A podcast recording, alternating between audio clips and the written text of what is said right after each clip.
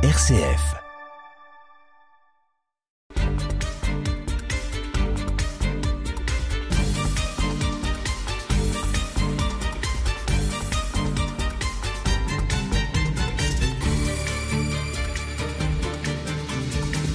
Nous avons déjà évoqué certains aspects de la naissance et de l'organisation du Collège Saint-Étienne. Mais comment sont apparus les bâtiments que l'on connaît aujourd'hui? Le 21 octobre 1888, Guillaume Sourieux, alors évêque de Châlons, annonce le début des travaux pour la construction du nouveau bâtiment donnant sur la place devant la façade occidentale de la cathédrale. Pour cela, il faut commencer par détruire ceux qui existaient. Ceci va causer quelques bouleversements dans la vie des élèves. Ainsi, la classe de rhétorique se retrouve dans une salle aménagée dans le gymnase situé au sud de la chapelle. Les plus anciens euh, ont connu ces bâtiments qui servaient de garage à vélo bis. Il est ainsi dans le voisinage de la porcherie. Et chaque début d'après-midi voit l'homme de service apporter la nourriture, en fait le reste des repas des élèves, à ces braves bêtes qui plus tard seraient d'ailleurs leur repas. À cette époque-là, rien n'est jeté. L'année suivante, une autre génération d'élèves s'intéressera aux armes des escrimeurs. C'est déjà plus dangereux. Il faut avoir à l'esprit euh, ce qu'était l'environnement. Des maisons existant le long de la rue de Marne, avec le passage d'une rue étroite pour atteindre la place devant la cathédrale.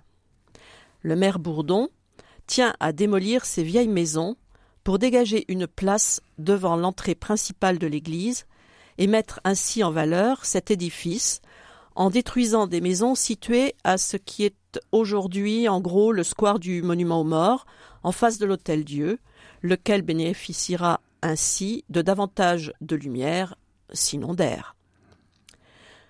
On a confié à l'architecte Georges le soin des plans de cette aile.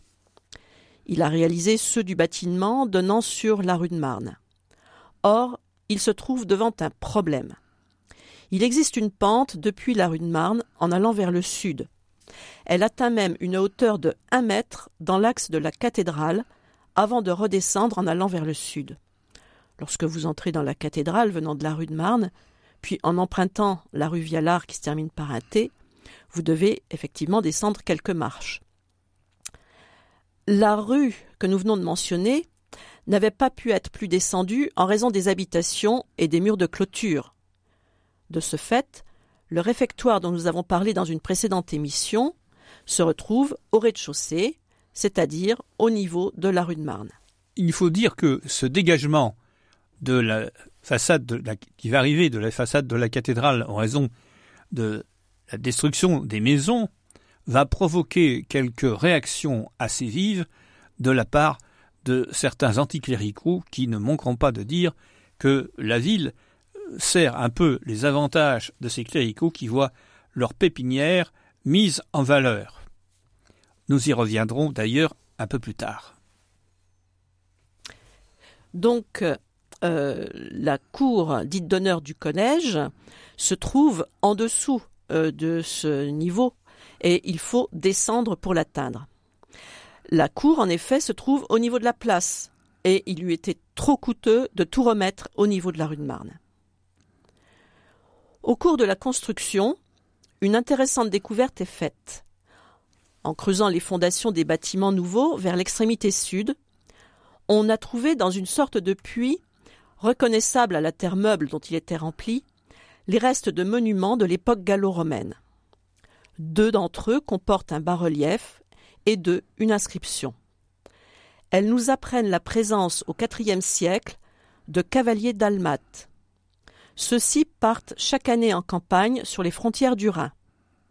Dans un cas, on apprend que le monument a été élevé par un collège.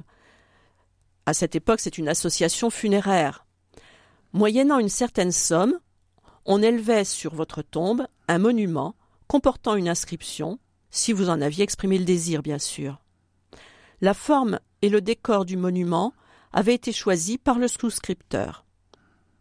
Dans un cas, et c'est très rare, l'âge du défunt est indiqué en précisant même les heures, soit ici 25 ans, 3 mois, 15 jours et 6 heures. Le plus souvent, une telle précision est donnée pour un enfant, très rarement pour un adulte. Alors, précision intéressante, c'est que sur l'un des monuments, le coût du monument est marqué. Sans doute parce qu'on voulait rassurer euh, les personnes euh, qui souscrivaient en disant, voyez, il a souscrit pour un monument de temps et nous avons dépensé la somme qui était prévue. Mais revenons maintenant à la fin du XIXe siècle. Le bâtiment mesure 91 mètres de long. Il comporte un pavillon central, surmonté d'un grand comble, où ont été aménagées des salles dans lesquelles sont conservées la collection ornithologique de Paul Pitois, et dans une autre, un herbier donné en 1889 par Madame Barba. Celui-ci est en bon état et assez complet. Enfin, il l'était à l'époque. Aux extrémités, deux pavillons surmontés aussi d'un comble. L'ensemble dispose d'un vaste grenier, bien utile pour faire sécher le linge qui était monté grâce à un monte-charge installé dans la cour devant le réfectoire.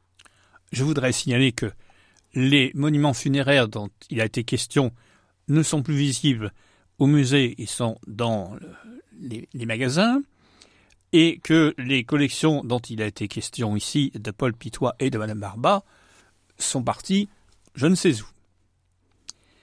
Maintenant, intéressons-nous au premier étage. Il est constitué du nord au sud par l'infirmerie avec des lits pour les malades qui devaient rester alités. On n'avait pas les laisser alités dans le dortoir, donc on les ramenait là, et les sœurs étaient là pour veiller sur eux je dirais presque 24 heures sur 24. À côté, il y avait la loge du concierge, qui comprenait bien sûr son logement, l'entrée avec quelques marches pour attraper le niveau de la cour, que vous avez toujours, le parloir, maintenant devenu Charles, salle Louis Perardel, parloir où on pouvait voir un dessin à la plume représentant l'ancien évêché de Chalon. Il était l'œuvre d'un élève du grand séminaire, un certain Fournier, qui a utilisé pour cela des documents euh, dont ceux de la BNF, que vous pouvez toujours voir d'ailleurs sur le site Gallica en demandant Ancien Palais Spicopal Chalon. On y trouve également une statue de Jeanne d'Arc offerte par l'abbé Étienne et qui vient des fameuses fonderies de Sommevoire en Haute-Marne, ces fonderies qui se sont spécialisées dans le statuaire et notamment le statuaire religieux. Après le parloir sont les appartements du supérieur. C'était pas simplement qu'un bureau ou qu'une chambre. Et de deux salles de classe que j'ai connues d'ailleurs à une époque où le mur d'ailleurs entre les deux salles de classe était un peu fondu et un professeur que je ne citerai pas, c'était pendant les cours de grec, pendant que nous étions en train de répondre au tableau, Jean-Luc Martin et moi, regardait ce qui se passait dans la salle d'à côté. Précision, il n'y avait pas à l'époque d'escalier au bout du bâtiment. C'est quand on a été obligé de faire un escalier pour des raisons de sécurité que toute cette partie, appartement du supérieur et euh, annexe, ont été euh, refaits et aujourd'hui vous avez le bureau du directeur, le secrétariat, euh, le bureau de l'intendante et le bureau du conseiller d'éducation. Ça donne une petite idée de ce qu'étaient les appartements du supérieur à l'époque. Au premier étage sont installées des classes, des salles de classe éclairées par de grandes baies géminées vitrées. Il faut avoir à l'esprit qu'à l'époque il n'y avait pas encore d'électricité. Elle arrive à Chalon en même temps que les Allemands en 1914. Près de l'escalier central, toujours au premier étage, est l'appartement de l'économe. Cet économe a une lourde tâche d'adapter les dépenses aux recettes. Ça vaut mieux. Il faut donc s'assurer des rentrées d'argent, c'est-à-dire que les parents les frais de scolarité et d'hébergement. À certaines époques, ces paiements ont pu s'effectuer en nature, ce fut notamment le cas pendant la Seconde Guerre mondiale. Au second étage est un vaste dortoir avec vestiaire et lavabo. Deux puissants calorifères permettent de chauffer cet ensemble grâce à un circuit de chauffage central dit en parapluie, c'est-à-dire que ceux qui sont en haut ont bien chaud et ceux qui sont en bas ont beaucoup moins chaud, sont parfois même au frais. On peut relever que les appartements du supérieur qui sont au rez-de-chaussée voyaient rarement, pour ne pas dire jamais, le soleil. Il est de fait que l'ensemble de ces installations modernes ont intéressé les militaires et que le bâtiment a servi pendant la Première Guerre mondiale d'ambulance. Attention, ambulance, c'est pas c'est pas une ambulance avec des roues, hein. c'est un lieu où euh, les blessés sont mis en attente avant d'être transférés. Alors ça peut être aussi transféré d'une façon définitive, si j'ose dire. Ainsi, l'un d'entre eux va y décéder et il avait été quitté l'établissement juste deux ans auparavant. C'était le fils du général Métro. Lors de la bénédiction des locaux à la distribution des prix de juillet 1891, le supérieur Léon Janel s'émerveille du bon travail de l'architecte qui a évité que cette longue façade ait des lignes froides, lui donnant, comme c'est le cas de tels établissements de la fin du XIXe, l'air d'une caserne. Il a su donner de la couleur et de la variété grâce à l'usage non seulement de la brique, mais aussi de faïences diverses couleurs. Vous pouvez vérifier la, différence entre la façade du lycée rue du lycée, Pierre Bayen, et euh, la façade de Saint-Étienne. Sur ce point-là, c'est assez important.